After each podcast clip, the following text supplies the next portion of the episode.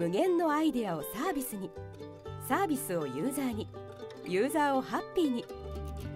不動産業界に特化したサービスを考え抜く会社。サービシンク。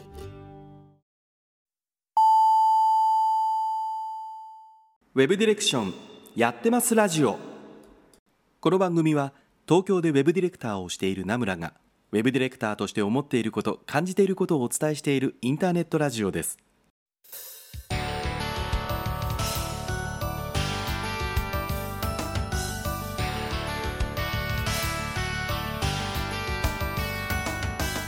さんこんばんは名村真司です。1週間のご無沙汰かがお過ごしだったでしょうか。寒くないっすね。本当に。いつになったら冬は来るんでしょうかという感じですけども、えー昨日僕はちょっとですねお客さんの打ち合わせのために東京駅付近のところまで行ってたんですけどもね。電車に乗っても寒くはないし外に出ても寒くはないしことはあコートは着ていったのに全然こう着る機会もなくただ持ってた荷物みたいな感じな日々ですけどもね。しかもなんか今週末なんか20度ぐらいになるとかっていう話も出てますよね。実際どうなんでしょうね本当に。この気温というのはどうなってるのかと思いますけども。いやなんかこういう年とかねむしろなんか1月に入った瞬間にむちゃくちゃ寒くなって超こう寒い響きみたいな。ことになりかねないなという気もするんですけどこのまま暖冬というかもうこれもう暖冬と言っていいのかただこう 秋が続いてるみたいな感じかもしれませんけどね、えーこういう時に限って季節あの気温の差でね体調崩してしまいがちですけども気をつけていきたいなと思います。あのうちの会社はですね12月が決算月になっておりましてですね1月から12月の会社なのでまあ年内の最後の月になりますけどもね、えー稼働日は少ない上で、えー12月までにどうやって頑張っていくかみたいな最後のみんなで追い込みやってるって感じなんですけどもね。そんな中、まあ、12月久しぶりにですねこう忘年会というのがですねただ開催されてるような状態です僕は。えーほとんど平日は何かしら誰かと会ってるというか別にお酒飲んでるね。あのばっかりではないんですけども夜に誰かと会ったりとかっていうことがずっと続いておりますけどもね。皆さんどうでしょうかね。外で人に会うっていう機会とか増えてるんでしょうかね。まあそれでもなんでしょう。あんまり飲み会というようなもの自体が、えー戻らないままというかそういう習慣はないよみたいな方なんでしょうかね。えーとまあ、会うたび会うたびねいろんな人にこう久しぶりにこうやって飲み会ができるねみたいな話を言われるんですけどもね、まあ、たまにみんなでお茶を飲んでですねあのワイワイ騒ぐのもいいもんだなと思っておりますけどもね、えーオープニングレターいただいておりますのでお読みしたいなと思います。ラジオネームたかやんさんからいただきました。名村さんこんばんは。今日は普通のおはきのコーナーにお送りします。私は小さな制作会社に勤めていて総務的な仕事もたまに手伝っているのですがその関係で両替の機会がありなんとその中に夏目漱石の千円札があったんです。私は実物を見たのは初めてでした。初めてなんだ。実物って。あなるほど、えー小さい時に見た記憶があった気もするのですがと思って調べたらこのお札は2007年に発行されたのが最後だったみたいですね。私はまだ7歳の頃でおそらく千円札を持つことはもうちょっと後だったので覚えてなかったのだと思います社内でこれいくらで売れるかな？と騒ぎにな騒ぎになったのですが社長の1000円は1000円だよという冷めたツッコミで終わりました。2000円札も以前に見ておおと思ったのですがふと古いお札を見るとテンションが上がりますよね。というようなおはがきをいただきましたけど。うわー今おいくつなんでしょうね。2007年に最後に発行された時に7歳ということはえー2000年生まれということでしょうから今年23歳が24歳。あすっげえ若い。なるほど。千円札の夏目漱石の千円札を見たことがないって言われてる方がですねもう社会に出てるということですよね。なんかちょっとそんな昔だったかなって今ちょっと頭クラッとしたんですけども。まあ気を取り直しておはありがとうございました、えー今週も頑張っていきたいなと思います。というわけで今夜も30分ナムラについてこい。この放送は不動産業界特化のウェブ制作システム開発のおなじみのサービスシンクの提供でお送りいたします。はい、えー、のっけから、すごいお若い方、お若い方というわけじゃないでしょうけどね、この番組聞いていただいている方の中には、たまに高校生の方からもおはがきをいただけてるので、えー、別に、別に高谷さんがね、別にじゃあ年取ってるかってそういうわけじゃないんですけど、僕からしたらもう全然ね、二回りぐらい下ですから、若いんですけども、夏目漱石の千円札を見たのが初めてっていうのはね、なかなか驚愕でしたね。なんか僕まだ千円札ってそっち見てもああああって思ってしまいそうな気がしますけど、もうそれでも2007年の発行が最後だということは、15年ぐらい経つんですけ？それぐらいかな？ですよね。もう15年も前なんですね。いやーなんか15年前をもうそんな前なんですねって言うようになると年取ったなっていうのをなんか改めて実感してしまいますけどね。みんな聞いてるね若いお子たちもきっとそうなるんだよ。30になって40になったらね。いやーまあそんな昔だったなとかって言うようになりますからね。なんかこう僕らの世代を見てなんかおっさんくさいこと言ってんなと思いますけどみんな言うようになるからね。大丈夫だよ。何が大丈夫かよくわかりませんけども。えー、まあお札で2000円札もね僕も長いこと見てないな。どれあそんなことないや。1年半ぐらい前かな ?1 年半か2年ぐらい前に、コンビニの、なんか、お釣りで僕2000円札をもらったことがありましたね。すげえびっくりしましたけど。なんか、ちょっと、もらった時に、えっていう顔しちゃいましたよね。で、向こうも、なんかこう、見られたらまずいな、みたいな顔でしたんですけど、2000円札は流通しちゃダメなのか、みたいな雰囲気がちょっと漂いましたけども、まあ、あの、その時見て、ああ、なんか2000円札がちゃんと動いてるみたいな。まあね、あの、この、さっきの、うん、高谷さんのおはがきの通りで、えっと、なんだっけ、確かね、聞いたことがあるのが、聖徳太子の千円札でしたっけ ?1 万円札だったっけ？なんか忘れちゃうけど、あれは、なんか古銭として、ちょっと額面より高く売れたりというか、そういう古銭屋さんに行くとちょっと高く買ってくれるらしいですよね。でもまあ、夏目漱石とかって、まだ言うても15年前のものですからね。まあ、社あの、会社の社長さんがおっしゃった通り、1000円は1000円だよっていうのが多分正しいんだと思いますけどもね。えー、またなんかそんな、あの、ふとしたこととかでもいいので、ぜひお楽器送っていただければなと思います。では、えっ、ー、と、オープニングのレターの方に行きたいと思います。えっ、ー、と、ラジオネームケンパッパさんからいただきました。名村さんこんにちは。ラジオはずっと聞かせていただいています。僕もウェブディレクターをしているのですが、実は会議とかの前のアイスブレイクがすごい苦手なんです。なんかうまい話でもできればいいなと思うし、先輩でそういうのがすごく上手な人がいて、結果としてお客さんにすごい信用されたり、自分と一緒に打ち合わせで僕の方がファシリテーションをしていても、結局話題とかでお客さんが先輩の方の信用というか、メインに見ちゃうんですよね。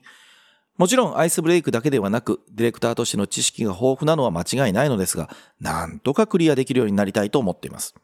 そんな中で、ラジオを聞いていて同じようなことを名村さんにも感じています。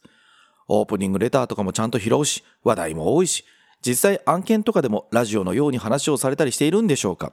で、そういった話題ってどうやれば増やしていけますか？もしコツとかがあれば教えてください。ということでね、おはがきをいただきましたけど。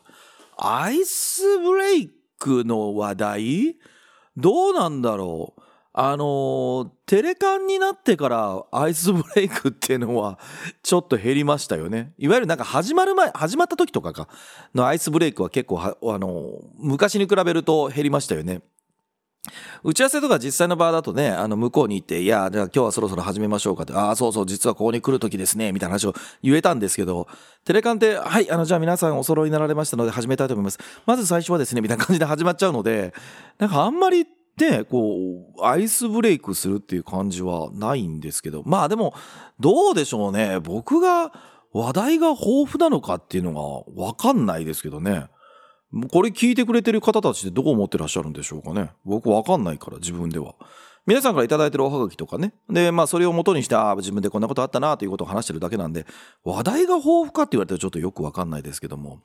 あただまああれじゃないですか、そのアイスブレイクのために、こうそういった情報を収集してるわけではないですけど、まあね、この番組では時々言ってるけどさ、えー、まあ新聞読んだり本読んだりっていうことはまあ一番ですよね。なので、コツって言われてしまうと、なんかアイスブレイクとか、お客さんを前にした時に、こう、そこういった話ができるからしたいからって言って、なんか頑張ってるっていうつもりは実はあんまりなくてですね。なるべくしてなるというか、まあ、そうか、そういう話ありましたねとか、こういう話あったんですけどどうですか？みたいな。まあ、例えばお客様の会社の業界に関わるような話が、まあ、新聞で読んだとかね、えー、ツイッターで流れてたとかっていうことであれば、まあ、こんなことありましたけどどうなんですか？とかね。まあ、あとはちょっとチェックしてるとかって言うんだとすると、まあ、ちょいちょい言ってますけど、例えば日経新聞のこうデジタル版とかって、特定のワードが出てきた時に、こう自分に送ることとかもできたりする、あの、そのニュースをね、送ったりすることができるので、まあ自分のお客さんに関わるような業界の場合にはちょっと送っとこうかな、みたいなのを重点的にね、調べたい時はやったりしてますけど、でもなんか、その、アイスブレイクのためっていうわけではないですね。なんかお客さんのこと知りたいなとか、どういうお仕事なのかなとか知りたいとか、まあそういったところの欲の方が先なんじゃないですかね。まあ、あとはですよ、うんと、書かれてらっしゃいますけどね、ケンパッパさんのところで書かれてらっしゃいますけども、えっと、話って、例えば、一直、な、ななんて言えばいいんだろうな。例えば、うちの会社で、なんか A 社さんっていうことか、お付き合いをさせていただいて、えー、納品もして実績がありますと。でもこれってさ、例えばデザインというところに、こう、どんな思いでやりましたっていうのもあれば、えー、システム開発の時にこんなことやりましたって思いもあれば、例えばディレクションの中でこういうふうにお客さんとあだこだやり取りしましたってこともあると思うんだよね。で、場合によってはその結果としてなんかお問い合わせが増えましたとか、こういろいろあると思うんですよ。で、お客さんが、その、例えばこの一つの A という事例を紹介しようとした時に、例えばシステム面ってあの、名村さんとこでどうやってやってんのかなっていうことを聞いてんのに、すごいね、これをデザイン頑張ったんですよとかね、えー、ディレクションでこんなこと大変だったんですよ。でもこれをこうやってこうやってって言ったら、うん、そこの話じゃねえんだけどな、みたいな感じになるわけですよ。なので、一つの話題がも、話題が持っている要素の中でも、お客さんとじゃあお客さんが何を求めてるのかっていうところをちゃんとこう拾って、これは、まあ、システム面でこんなことをやって、こうやって、こうやって、こうやったから、まあ、安心していただけますよとか、えー、こういうふうにところ大変だったんですよ。なので、今回そういうふうに、あの、何々さんの会社でもならないように頑張ったり、やった方がいいですよ、みたいな話をすると、ああ、なるほどなってなって、こう、いわゆる目線を合わせるというかね、話題を合わせるとかっていうのって、その、ぴったりの話題を持っていないとできないってなってくるとさ、じゃあもう、このお客さんにはこういう話題を、このお客さんにはこの話題をってもう全部用意しなかったらできなくなるじゃないですか。なので、嘘は全然つく気は全くないんですけども、どの話題がお客様とこう目線が合うのかっていうことは比較的気にしながら喋ってるんじゃないかなと思いますけどもね。なんかそうすると、ああ、なるほどそうなんですね、みたいな話をしていただけることも比較的多くはなってくるので、それはなんかアイスブレイクのためというわけではなくて、普段喋る時にも気をつけてるかなと思いますけどね。でもラジオはさ、まあこの番組はね、こう、おはがきをいただいている方が目の前にいらっしゃるわけじゃないし、まあゲストの方がいらっしゃればね、そこの時でこう、顔の表情とかもわかるから、話を合わせることってできるんですけども、おはがきは年齢もわからないし、まあなんとなく書いてる内容で性別はわかるんですけども、まあ先ほどのね、オープニングでいただきました高谷さんかな？これ、そうですね、高谷さんみたいに。まあ大体年齢がわかるってこともあるんですけども、まあバックボーンもわかんないしさ。なので、まあ、こういう方かな、みたいなペルソナというわけじゃないけどね、えー、こういうことをおっしゃるってことで、まあ、こういう先輩がいらっしゃって、で、打ち合わせに行ったらこんな多分絵面でこんな風に喋ってて、なんか横ですごい先輩ばっかり喋っててうまいな、この人トーク上手だな、全部持っていきやがった、悔しいな、みたいなことを思ってる方なんじゃないかなと思いながら喋ったりはしますから、まあ、そこにね、えっ、ー、と、できるだけアジャストできるような話をさせていただきたいなとは思ってるけどもね。うん、だからこ、それがコツと言わればコツかもしれないけども、あんまりなんか意識して、こうしよう、ああしようってのは思ってないけどね。まあでも普段から、えー、ウェブをやってるんですから、いろんなことに興味を持って、うん、別に誰かに話したいってわけじゃないけど、ああ、なんか自分が知らないことが、えー、ツイッターのタイムライン、フェイスブックのタイムラインに流れてるなとか、サイトを見たときに、ああ、これどうやってやってんのかなみたいなことを、やっぱりそれはプロとしてね、えー、目につくようになっておいていただければ、うん、お客さんのところで話をしたとしても、こんなんどうですか？みたいな話は言えるんじゃないかなと思いますけどもね。えー、まあちょっと直球な答えじゃないかもしれないんですけども、何か参考になれば嬉しいなと思っております。はい。えー、というわけで、いつものおはがきのコーナーに行ってみましょう。はい、お便りのコーナーです。このコーナーでは、ポッドキャストの詳細にも記載しているウェブ上のおはがき投稿フォーム、ナムラの X のアカウント、アットマーク、ヤクモへの DM でいただきました、ウェブディレクション、ウェブ制作の疑問質問のおはがきにお答えさせていただいております。えーと、今週もいただいておりまして、どれから行こうかな？これにしましょう。えーと、ラジオネーム、ましたゆうさんでいいんですかね？はい。えー、ナムさんこんばんは、増田優と申します。最近リスキリングとかが流行っていて、会社でもいろいろな課題が出るのですが、そんな中でも自学学習って必要ですか？会社で必要とするスキルならば会社が教えるのが正だと思っていて、わざわざ自分の時間を使って勉強するのとかちょっともったいないなと思ったりしています。実際名村さんはどう思いますか？ということでおはがきをいただきました。まあなんかリスキリングネタちょいちょい続いて、えー、お送りいただいておりますけどもね。えー、まあ言わんとせんことはわかりますよ。なんか、真下さんね、おいくつなんでしょうね。なんか、ちょっと言葉を、あの語弊を恐れず言うなら現代っ子っぽいというか、Z 世代、X 世代みたいな感じがすごく感じるんですけども。あの、自学学習は、まあ、した方が僕はいいと思います。あの、明確な理由はちゃんとありますけども、えっと、まあ僕らのこの仕事だと思うんですよね。まあこの番組の方が送っていただいているのに多かれ少なかれウェブに関わるお仕事をされてらっしゃるんじゃないかなとは思いますけども。で、えっと、一つは、その会社さんの中だけで一生過ごすというんだったら、まあ、100万歩ぐらい譲ってやんなくてもいいんじゃないですかっていうのはあるかもしれないですね。えっと、ただですよ、この会社から教えられて、えー、学んだことっていうのは、ものすごくこう定量的に言うんだとすると、会社からは君たちに教えたよね。なので、うん、できて当たり前だよねっていう話になっちゃうので、もしその会社の中で出た課題っていうのが、まあね、マシタさん、はがきに書いていただいてますけど、課題があって、まあそれをクリアしました。で、それがマシタさん以外も、もし、やってらっしゃるんだとすると、その人との相対的な差はないんですよね。能力に対して。で、だってやれって言ったことができて、で、他の人もできて、なので、優位性はないわけですよ。で、優位性がないっていうことは、結局じゃあ、その能力の差で評価を受けるってことはもうできないわけですよね。となると、アウトプットですよね。えー、ディレクターだったら、まあ、進行管理、または、クリエイティブのメンバーだったら、クリエイティブしたものがどう評価されるかっていうことで、こう、お客様に納得してもらったか。まあ、もっと言えばそれが最後、なんか売上みたいなとか、利益みたいなところに数字に組んだとすると、もうその差だけで判断されることになってくるわけですね。なので、まあ、人数が極端に言えば少なくて、会社の中にディレクターが一人しかいませんみたいな話があれば、まあその課題は、まあ、やるならやったとしても、評価者とね、まあ社長さんなのかわからないけど、そういった人と交渉して、いや、こうなんですからっていくらでも言えると思うんですけど、二人以上同じ職域がいらっしゃるんだとすると、で、その二人とも同じ課題をしてるんだとすると、両方ともにやれって言ったことがやれって言ってできて、できてるから別に差はないよね、みたいなことにつながっていくので、何かしらで自分の競争優位性というかね、えー、もし転職をというのであれば市場価値みたいな言葉になってくると思うんだけどもそれがあるかないかっていうのを作っておかないと,、えーと、評価をされづらくなってしまうと思うんですね。で会社で必要とするスキルっていうのってスキルっていうのは多分他の会社さんに行ったとしてももっと言うとウェブじゃない仕事だったとしても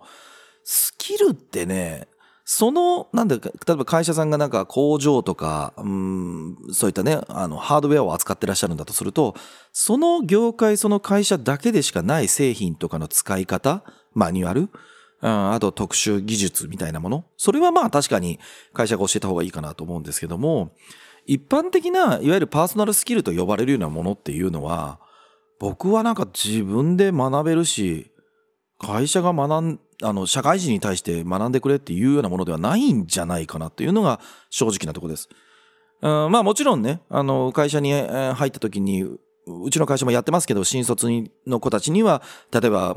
名刺の受け取り方、渡し方とか、いわゆる挨拶であるとかね、そういったビジネスマナー的なものとかっていうのは教えますよ。あの会社の研修でありますから。でもじゃあ、それができてるからすげえ優位かって言ったらそんなことないわけですよね。まあ、社会人だから当たり前みたいなところもあったりしますからね。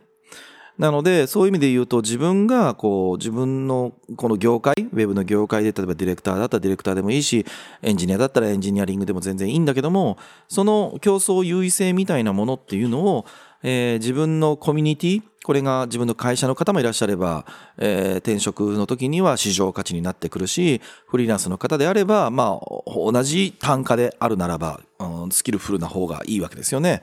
なので、そういったことのために、こう、他者を、よりも自分の方が優位であるっていうためには、えっ、ー、と、会社の中だけで教わるもの以外のプラスアルファってものがないと、うん、僕はなかなか先んじることはできないんじゃないかなと思います。なので、まあ、この業界の給料がいくらかわからないけども、あ平均がね、平均がいくらかわからないけども、例えば日本の今の給料の平均とかっていうと、420何万円とかなんですけどだったと思うんですよ。もう上から下まで全部合わせた時のね、平均値が確か。で、そうなった時に、いやもう僕は年、僕は私は年収300万でいいんですと。えー一生それでいいんですよというふうにいらっしゃる方がいらいれば、自学学習はもしかしたらしなくてもいいかもしれないんですけども、でもその人は、まあ会社からじゃあ何も教えられなければスキルが上がらないっていうところに行き着いてしまうわけですよね。じゃあスキルが上がらないっていうことは、えっ、と、評価って基本的には相対値の中でされてしまうので、他の人が伸びてしまうと、相対的に自分は下がってしまうわけです。そうすると、現状維持すらままならなくなってしまうわけですね。だって、他の大多数が、例えば会社の中に10人いました。えー10人とも同じ研修はやっていました。でも、あなた以外の9人は自学学習をして能力が上がりましたってなってくると、一番能力が低い人だよねって取り残されてしまうわけですよね。そうなると、会社の中で給料に払う、給料として払う原資が同じならば、まあ結果的には代償をつけるんだとすると、その人が下がっていってしまうということになりますから、まあこれ、ああ、そうそう、それで思い出して分かった分かった。あの、僕いろんなころで言ってるんですけども、あの、その自学学習って自分の成長も当然いるんですけど、この成長もね、いるんですかっていう人いるんですよ。なんで成長しなきゃいけないんですかみたいな。だってもうスキル身につけたのにみたいなことなんですけども、世の中って基本的に価値とか富とかが増えるように動いてるんですよね。まあ資本主義というのがそういう形で動いてはいるわけですよ。で、資本主義がいいか悪いかとりあえず置いといたとして、世の中がそのように変化をしているので、世の中の富とか価値とか、まあ成長とかっていうものと、自分の成長度合いがイコールであって、やっとトントンなんですよね。なので、まあ、世の中が変化して良くなろうとしてるんだから、皆さんも良くなってください。えー例えばそれって経験で良くなる方もいますよね。えー、1年経験をしたことによって、まあ、去年の自分よりも当然ながら成長してる。でも、それが、えーなかなか経験が身になってないとか、1年こんなことやってたのに全然成長してないねって言われてしまうと、世の中の変化、成長に追いついてないよねってなってくるので、えー君は全然ついてこれてないねっていうふうに見えてしまうわけです。実際は伸びてんだよ、絶対に。ただ、その、えー伸び、伸びる三えーなん角度がすごく低いわけです。あの、資本主義とか社会とか会社の、とか、えー会社の他のメンバーの成長率の、えーなん、なんていうの、角度に比べると、その角度が低いので、下がってるってことはないんですよ。でも、えー角度が低いので、相対的には、うん成長してないよね、と。なので、これをついていくため、これが普段の仕事だけでも全然ついていってしまう人もいるんですよ。で、もしくは普段の仕事の経験の中で1を聞いて10を知るような人の場合にはもうさらに伸びていっちゃうわけですね。で、僕とかも全くそういうセンスがないので、えーさっきオープニングでも言ったみたいに、もう本読むとかね、新聞読むとか、そういう泥臭いことを延々とやらないと、人様並みにはついていけないので、まあ頑張ってついやってるわけですけども、ご自身がどういうタイプかにもよりますよね。なので、真下さんがどういうこうやり方、どういう風な状態なのかにもよってなんですけど、自学学習はやらなくていいということはなかなか言えないんじゃないかなというふうには思っていますので、うんまあ今日ね、僕がお話をさせていただいた内容を聞いて、ああまあそういうもんか、ともし思っていただいたら、なんか明日からちょっと行動をね、ピピピッと動かしていただけると嬉しいなと思っております。はい。えーではもう一つ行ってみましょう。えっ、と、ラジオネーム川崎美奈子さんからいただきました。名村さんこんばんはいつも楽しく聞かせてもらっています。名村さんが出演されている週刊、えー、ノビータイムズプラスの方も聞いていて、ああ、りがとうございます。先日名村さんがオープン AI の社内騒動の話の回を聞いていました。あ2週間ぐらい前ですかね。はい。その中で名村さんが今後オープン AI の社内の話はそもそも AI は誰が作るのかという話になったということをおっしゃっていてものすごく納得がありました。ただその AI は本当に私たちの仕事を奪うのですか？実際名村さんはどうお考えですか？ということでね、おはがきをいただきました。えー、なんか宣伝みたいな感じになりますけど、週刊の B タイムズプラスも未だに続けて、続けてる呼んでいただいてるので喋ってるんですけども、ありがとうございます。お聞きいただきましてね。あの、様、あアルトマンさんが一回辞めて、まあその日のうちにもう一回復員、復職というか元に戻るみたいなあ時の回のことなんですけども、あのリンク貼っときますから、もしご興味ある方読ん聞いて聞いていただければ嬉しいなと思いますけどね。あの、確かに言ったんですよ。その中でオープン AI のこの社内の騒動ってどうですか？みたいな大変ですよね？みたいな形だったんですけど、実際にはそうではなくて、えー営利企業として AI を作るのかっていう中で、じゃあ儲かれば AI をどんな成長のさせ方をしたらいいのか、どんな成長のさせ方をしてもいいのか、みたいな話なのか、これはやっぱりもう人類のための公益に帰するものなので、えーやっぱりこう、非営利で、やるべきだみたいな話なんですけど、じゃ非営利でやるっつったってね、エンジニアにはお金払わなきゃいけないし、グラフィックボード買うにはお金がいるしみたいなことですから、どっかで収益を得なきゃいけないわけですよね。じゃあそういうのから離れて国がやるのかって言ったら、じゃあ日本がそうですし、まあアメリカでもいいですよ。自国でやった技術を、おいそれとね、他国にまで簡単に使っていいよ、ぴょんみたいな感じでは出さないわけだよね。じゃあ国でやるのも無理だよね、と。で、ね、で、国連とかがじゃあやるんですかみたいな。まあ国連というかそういった機関ですよね。あの、グローバルの複数の国でやり取りしてるところでやりますかって言ったけど、やっぱ自国の利益にならないと思ったらね、いや、それは私は納得できないな、みたいな方が出てきてしまうと、うーんって感じになる、なると思うので、AI って人類をもし仮に脅かす、まあ AI の先の AGI でもいいですよ。が脅かすんだとすると、誰が作ればいいんだろうね、みたいな。聖人君子のような人が作らないとダメなんじゃないかみたいなことを最近ちょっと思ってるんですけども、まあ、その話をね、えー、聞いていただいたんだと思います。で、AI は本当に私たちの仕事を奪うのですかということですけど、うーん、その、奪われ方って難しいよね。奪われるとは思いますよ。間違いなく。というかもうすでに奪われてる人もいると思いますよ。えー、例えばコールセンターとかね、一定のとこであればもうそれを音声でやって、えー、裏がチャット GPT みたいなのっていう方もところもあるんじゃないかな？もしかしたらもうね。まあ、いわゆるその、ホームページとかに組み込まれている何かご質問があれば、みたいなものとか、それこそ大昔 Windows じゃない、えっと、オフィスか、オフィスの、いつぐらいのバージョンまで、今もあんのかな？あの、えっと、イルカイルカのなんか、アシスタントありましたよね。カイル君だったっけ？えっ、ー、と、僕に何かわからないことから聞いてみて、みたいな話がぴょんって出てきて、そのカエルの吹き、あ、カエルじゃない、カエルくんの、えっ、ー、と、イルカがぴょって出してる吹き出しのとこにこんなこと教えてって言うとね、確かアシスタントのように教えてくれるってありましたけど、ああいうのの代わりに、まあ、チャット GPT が使われる。だってもう Windows の中にね、コーパイロットという形で AI は入っているわけですから、あの、何かしらの仕事は多分奪われてるんだと思います。で、えっ、ー、と、奪われ方、奪われる奪われないでっていうと僕は奪われると思います。ただ、一つまあ楽観的に考えられるのは、その結果新しい仕事が生まれるよ。なので人間がやる仕事の総量は多分減らないんですよ。ただ今やってる仕事がそのまま維持されるかっていうと、これは間違いなくそ、そんなことはありえないと思います。えー、例えばそれって産業革命の頃にさ、えっと、馬？馬の、こう、ね、あの、蔵とかっていうことで、バグを作ってるメーカーさんが、馬から自動車に変わったということで、かなり廃業した。その時にどうしましたかって言ったら、いくつかの会社は、えっと、馬のバグを作るというのは、結局、革を革製品を作る技術なんだということで、カバンを作るところに行ったりとかっていうことがあったわけですよね。で、同じように、じゃあ今何が起こってるかって言ったら、いわゆる車のエンジンが電子化することによって、エンジンメーカーさんは多分ものすごく大きな事業のピボ、事業のピボットをしなきゃいけないっていう、こう、時代なんだと思います。しかもそれがもうおそらく5年ぐらいでどうにかするかってことを考えなきゃいけない。場合によってはもう廃業ですみたいな会社さんもきっとあると思うんだよね。で、僕らのこのウェブを作る仕事もきっとそういうのが来るはずです。間違いなく来るんだよ、それは。未来英語ウェブを作る仕事が人がしこしこ作っていくなんてこと絶対ありえないと僕は思ってるので、えー、ゼロにはならないかもしれないけども、まあ減るでしょう。うん、やっぱりそれぐらいのインパクトというのは AI にはきっとあっただろうなと僕はすごく思ってるんですけどもね。なので、その中で、こう、新しい仕事が増えるということ。で、もう一つ気にしといていただきたいなと僕は思ってるのは、変化って、こう、まあそういったものの変化、うんね、かつてだって歴史を勉強したら分かりますよ。産業革命の時に蒸気機関が出てできた時にどんな産業が、しかもあの当時の時間の進み方のレベルで考えたら、もう超劇的な速度で動いてるわけですよ。で、今回のオープン AI、例えば今日ね、これ放送してますけど、多分、チャット GPT 出てちょうど1年ぐらいですよね。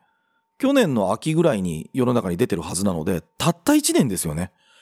1年で、えー、テックの大巨人であるマイクロソフトが一番メインの OS の中に組み込むという判断をし、しかもそれがもう組み込まれてるわけですよね。これはおそらくもう今までの変化の中で言ったら相当早いジャッジだったんじゃないかなと思うんですよね。で、まあ、あの、この変化っていうものって、なんか変わってるよね、なんか変わってるよねっていうものが、うん、指数関数的に速度が上がっちゃうはずなんですよ。なのでちょっと前までなんか誰かバズってるもので使ってただけだよねって言ってたものが気づいたらわわわわっと言ってこうみんなが当たり前に使ってるみたいなね、えー変化になる。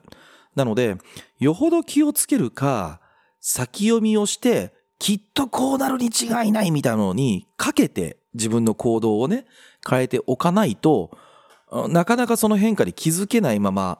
えー過ごしてしまってなんかみんなもうそんな風になってんの？みたいな感じになって浦島太郎になっちゃうんじゃないかなっていうことがちょっとね気にするところですね。で今徐々に来てますけどもね一気に来た未来が本当にどうなるのかさっきのね AI から AGI になって、人工知能になって、ね、シンギラリティが来て、うん、ね、パソコンとか、うん、いわゆる IT 機器の方が人間より賢いみたいな時代になった時、一体何が起こるんだって、今誰もわからないわけですよね。で、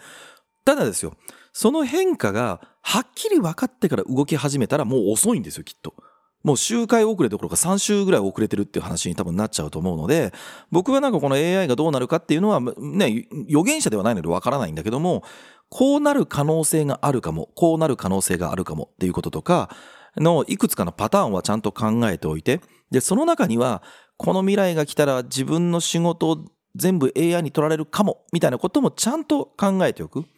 これってなんかもう、まあ、自分の生存本能的なものには抗うんだけども、最悪のことを考えて、そうなったとしても自分はどうするのかっていうことはやっぱり考えられておかなきゃいけないと思うんですね。これある種クリティカルシンキング的な考え方だと思うので、その中で生き残り戦略を、まあ、考え、そこに自分の可処分時間を突っ込んでおいて、さっきのおはがきじゃないけど、そこに対して自学学習をしておくっていうのは、僕は大事なんじゃないかなと思うんですよね。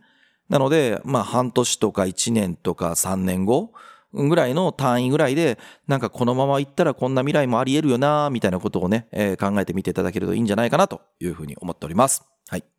えーということで、皆様からのウェブディレクション、ウェブ制作の疑問質問のおはがきをお待ちしています。ウェブ上のおはがき投稿フォーム、ナムラの X のアカウント、アットマーク、ヤクモへの DM からラジオネームをつけてお送りください。これからも楽しいおはがきお待ちしています。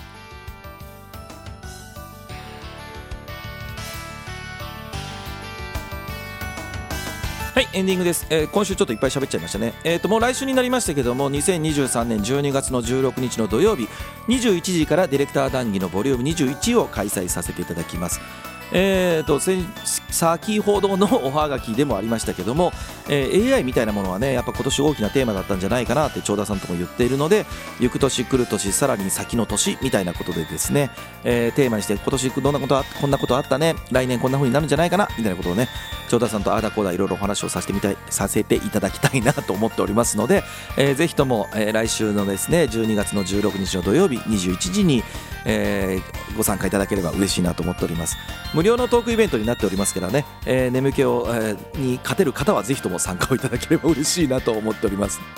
えーということでこの番組では皆さんからのお便りたくさんお待ちしています。ウェブ上のおはがき投稿フォームナムラの X のアカウントへの DM からラジオネームをつけてお送りください。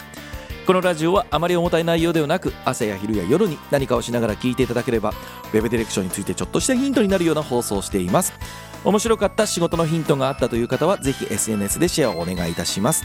Apple Podcast や Spotify などの配信プラットフォームでお聞きの方はこの番組のご登録また Apple Podcast でお聞きの方は高評価をいただけると嬉しいです。というところであっという間にお時間でした。お相手名村真司でした。来週も絶対チューニングしろよ。バイバイ。無限のアイデアをサービスにサービスをユーザーにユーザーをハッピーにそしてウェブの技術をリアルに広げる。不動産業界に特化したサービスを考え抜く会社サービシンク。